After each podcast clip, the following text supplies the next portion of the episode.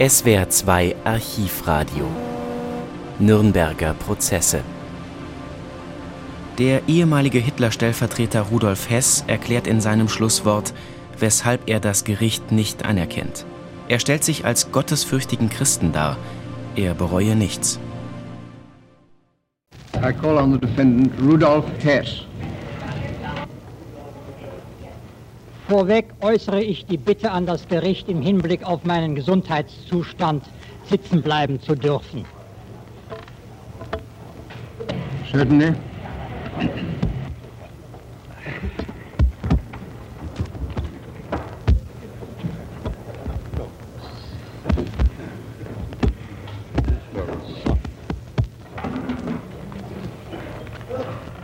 Einige meiner Kameraden hier können bestätigen, dass ich bereits zu Beginn des Prozesses Folgendes voraussagte. Erstens, es würden hier Zeugen auftreten, die unter Eid unwahre Aussagen machen. Dabei könnten diese Zeugen einen absolut zuverlässigen Eindruck machen und über den besten Leumund verfügen. Zweitens, es sei damit zu rechnen, dass dem Gericht eidesstattliche Versicherungen vorgelegt werden, die unwahre Angaben enthalten. Drittens, die Angeklagten würden mit einigen deutschen Zeugen erstaunliche Überraschungen erleben.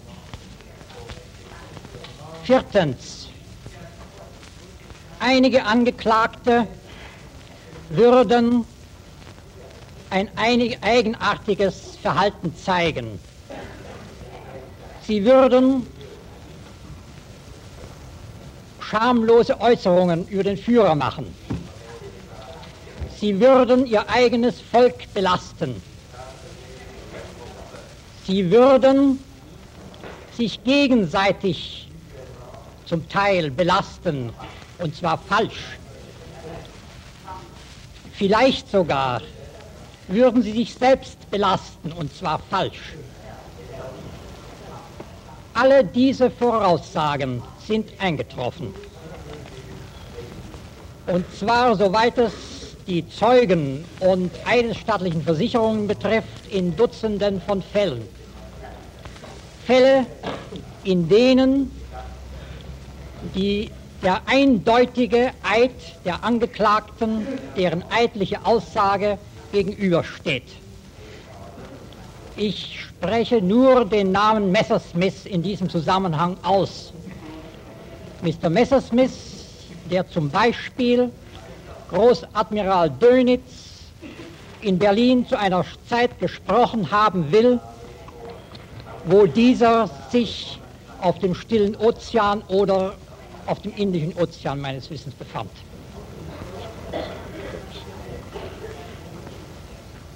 Ich habe diese Voraussagen aber nicht nur hier zu Beginn des Prozesses gesagt und gemacht, sondern bereits Monate vor Beginn des Prozesses in England, unter anderem dem bei mir befindlichen Arzt Dr. Jones gegenüber in Abergavenny. Ich habe zum gleichen Zeitpunkt damals bereits diese Voraussagen schriftlich niedergelegt, nachweisbar. Ich fuße auf meinen Voraussagen auf einigen Vorgängen in außerdeutschen Ländern. Dabei möchte ich jetzt schon betonen, wenn ich diese Vorgänge erwähne, bin ich von vornherein überzeugt, dass die betreffenden Regierungen nichts von diesen Vorgängen gewusst haben. Ich erhebe daher auch keinen Vorwurf gegen diese Regierungen.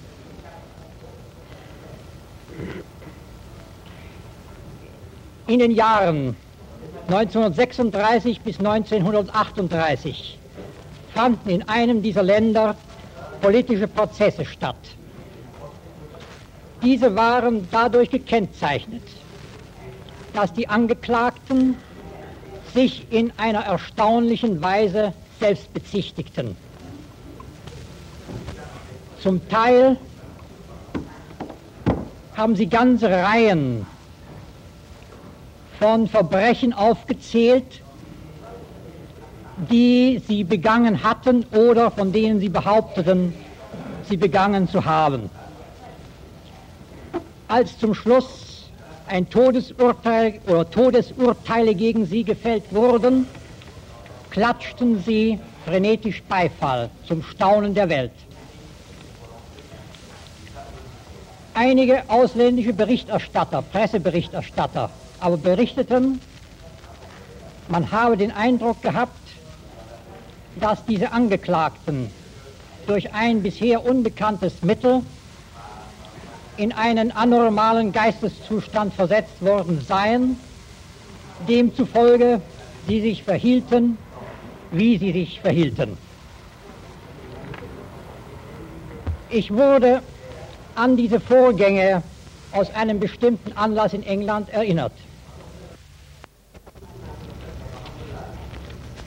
Es war mir nicht möglich, dort die Berichte aus den damaligen Prozessen noch einmal zu bekommen, so wenig wie hier.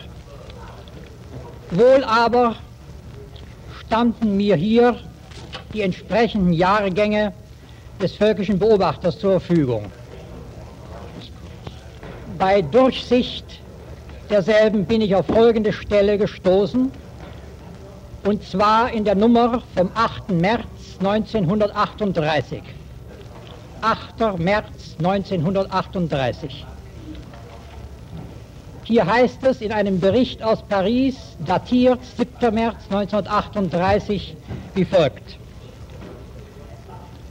Die große Pariser Zeitung Le Jour habe Enthüllungen gebracht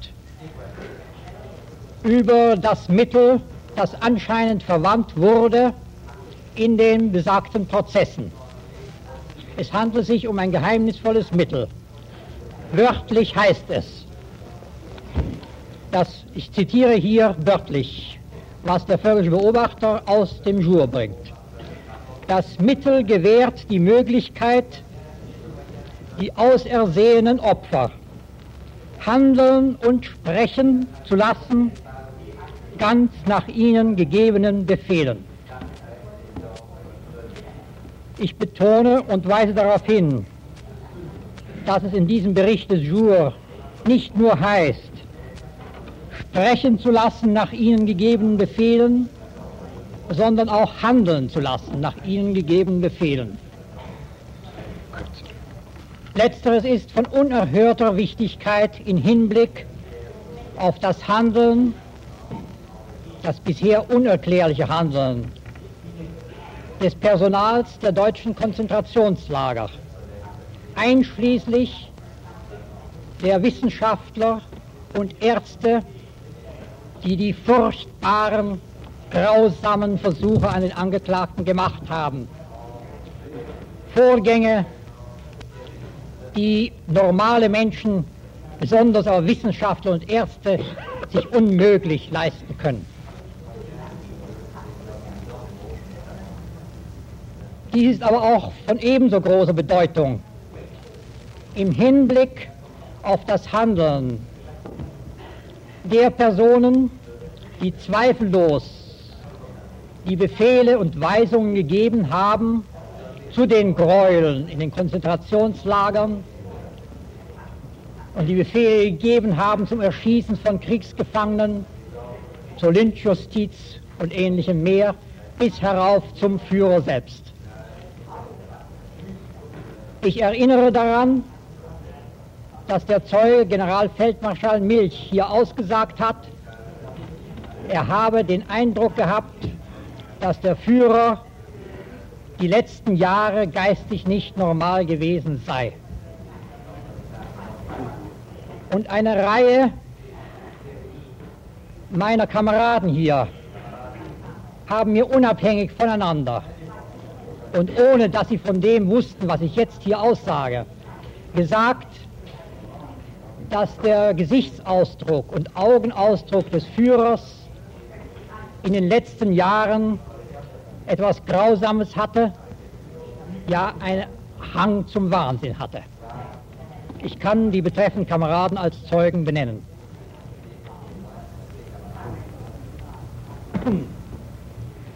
Ich sagte zuvor, dass ein bestimmter Anlass in England mich veranlasste, an die Berichte zu denken aus den damaligen Prozessen.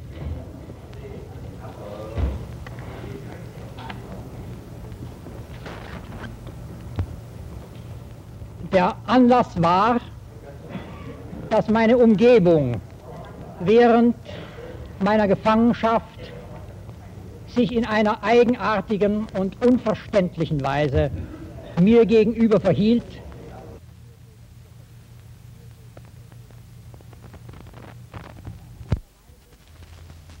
In einer Weise, die darauf schließen ließ, dass diese Menschen irgendwie in einem geistig anormalen Zustand handelten.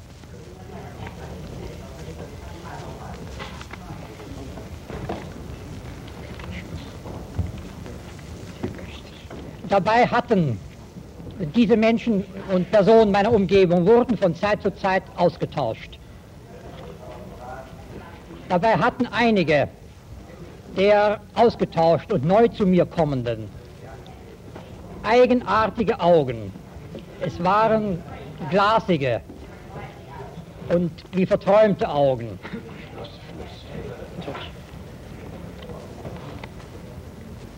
Dieses Symptom hielt aber nur wenige Tage an. Dann machten sie einen völlig normalen Eindruck. Sie waren von normalen Menschen nicht mehr zu unterscheiden. Ich, nicht nur ich allein, habe diese eigenartigen Augen bemerkt, sondern auch der damals bei mir befindliche Arzt, Dr. Johnston, einem britischen Militärarzt, einem Schotten. Es kam nämlich im Frühjahr 1942 ein Besuch, Besucher zu mir, der ganz offensichtlich mich zu provozieren suchte und sich in einer eigenartigen Weise mir gegenüber verhielt. Dabei hatte auch dieser Versucher, Besucher diese eigenartigen Augen. Hinterher frug mich Dr. Johnston, was ich von diesem Besucher hielte. Er sagte mir, ich sagte ihm, ich hätte den Eindruck gehabt, dass er aus irgendeinem Grunde nicht geistig völlig normal war, worauf Dr. Johnston nicht etwa, wie ich erwartet hatte, protestierte, sondern seinerseits zustimmte ob mir nicht diese eigenartigen Augen aufgefallen seien, diese wie verträumten Augen. Dr. Johnston ahnte nicht, dass er selbst, als er zu mir kam, genau die gleichen Augen hatte. Das Wesentliche ist aber, in einem der damaligen Berichte, die in den Pressearchiven noch zu finden sein müssen, es handelt sich um Paris, in, um um Prozesse in Moskau hieß es, dass die Angeklagten eigenartige Augen gehabt hätten. Sie hätten wie verglaste und verträumte Augen gehabt.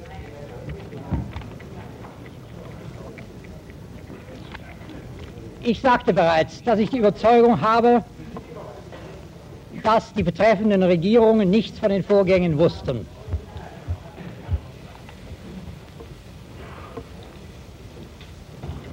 Es würde daher auch nicht im Interesse der britischen Regierung gelegen sein, wenn bei meinen Ausführungen über das, was ich während meiner Gefangenschaft erlebt habe, etwa die Öffentlichkeit ausgeschlossen würde. Denn es würde dadurch der Eindruck entstehen, als ob doch tatsächlich hier etwas vertuscht werden sollte oder und tatsächlich die britische Öffn Regierung ihre Hände im Spiel gehabt hätte. Ich bin aber im Gegenteil überzeugt, dass sowohl die Regierung Churchill wie auch die jetzige Regierung Weisungen gab, dass ich fair bis zum letzten und nach den Regeln der Genfer Konvention behandelt werde. Ich bin mir darüber bewusst, dass das, was ich auszusagen habe, die, mir zum Teil gewordene Behandlung, fürs Erste unglaubwürdig scheint. Zu meinem Glück haben aber schon zu einem sehr viel früheren Zeitpunkt Gefangenenwärter ihre Gefangenen in einer Weise behandelt, die fürs Erste absolut unglaubhaft schien, als die ersten äh, Gerüchte darüber in die Welt drangen.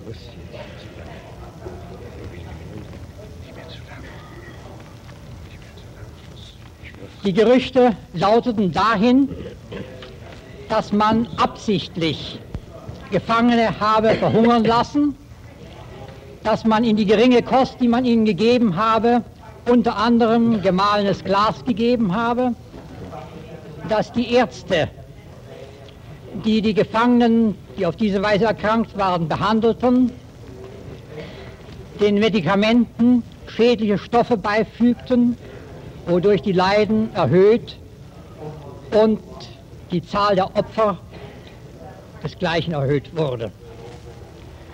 Tatsächlich haben all diese Gerüchte sich hinterher als richtig herausgestellt. Es ist historische Tatsache, dass ein Denkmal errichtet wurde für 26.370 burische Frauen und Kinder, die in britischen Konzentrationslagern starben und zwar größtenteils verhungerten. Viele Engländer, unter anderem Lloyd George, haben damals schärfstens gegen diese Vorgänge in diesen britischen Konzentrationslagern protestiert.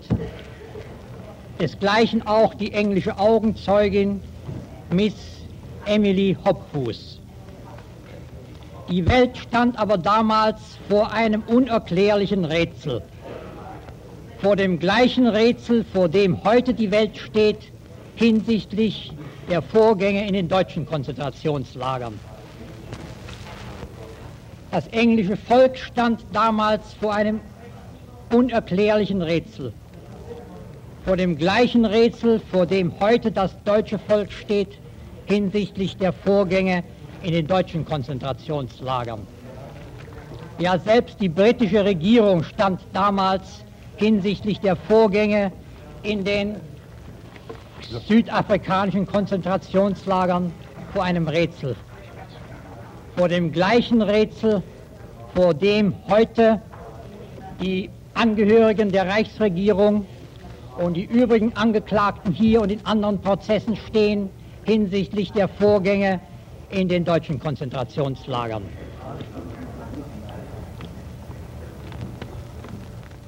Es wäre selbstverständlich von höchster Bedeutung gewesen, dass ich das, was ich zu sagen habe, über die Vorgänge während meiner eigenen Gefangenschaft in England unter Eid ausgesagt hatte, hätte. Es war mir aber unmöglich, meinen Verteidiger dazu zu bringen, die entsprechenden, sich bereit zu erklären, die entsprechenden Fragen an mich zu stellen.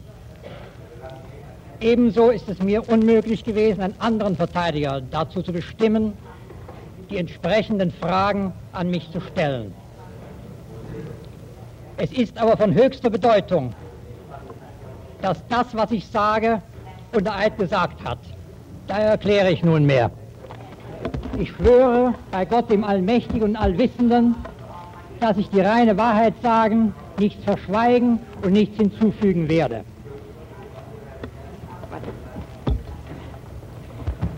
Ich bitte das Hohe Gericht, alles, was ich weiter sage, daher als unter meinem Eid stehend anzusehen. Zwischenfügen möchte ich noch hinsichtlich meines Eides. Ich bin kein kirchlicher Mensch. Ich habe kein inneres Verhältnis zu den Kirchen. aber ich bin ein tief religiöser Mensch. Ich bin überzeugt, dass mein Gottglaube stärker ist als der der meisten anderen Menschen. Umso höher bitte ich das Gericht zu werten, was ich unter Eid, unter ausdrücklicher Berufung auf Gott aussage. Bitte unterbrechen Sie mich nicht.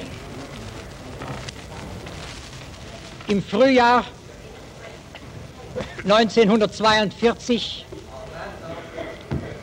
trat bei mir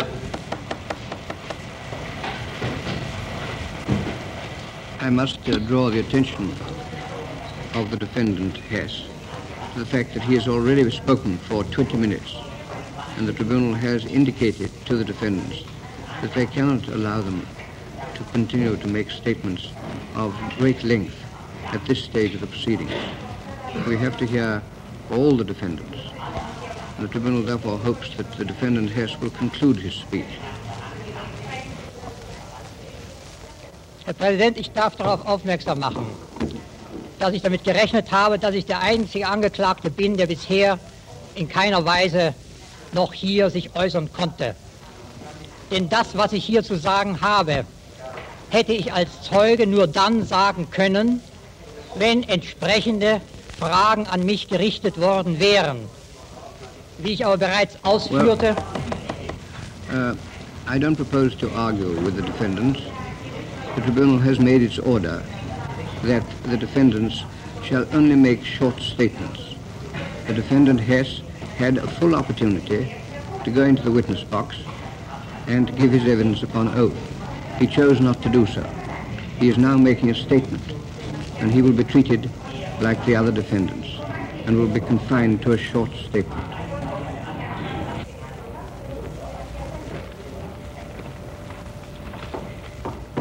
Ich werde daher, Herr Präsident, auf meine weiteren Ausführungen, die ich in dem Zusammenhang mit dem, was ich eben sagte, machen wollte, verzichten. Ich bitte bloß noch ein paar Schlussworte anzuhören, die mehr allgemeiner Art sind, mit dem, was ich eben gesagt habe, nichts zu tun haben.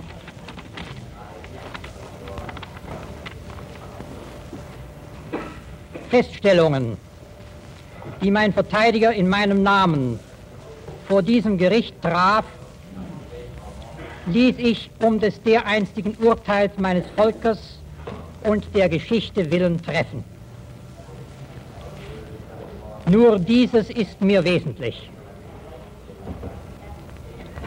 Ich verteidige mich nicht gegen Ankläger, denen ich das Recht abspreche, gegen mich und meine Volksgenossen Anklage zu erheben.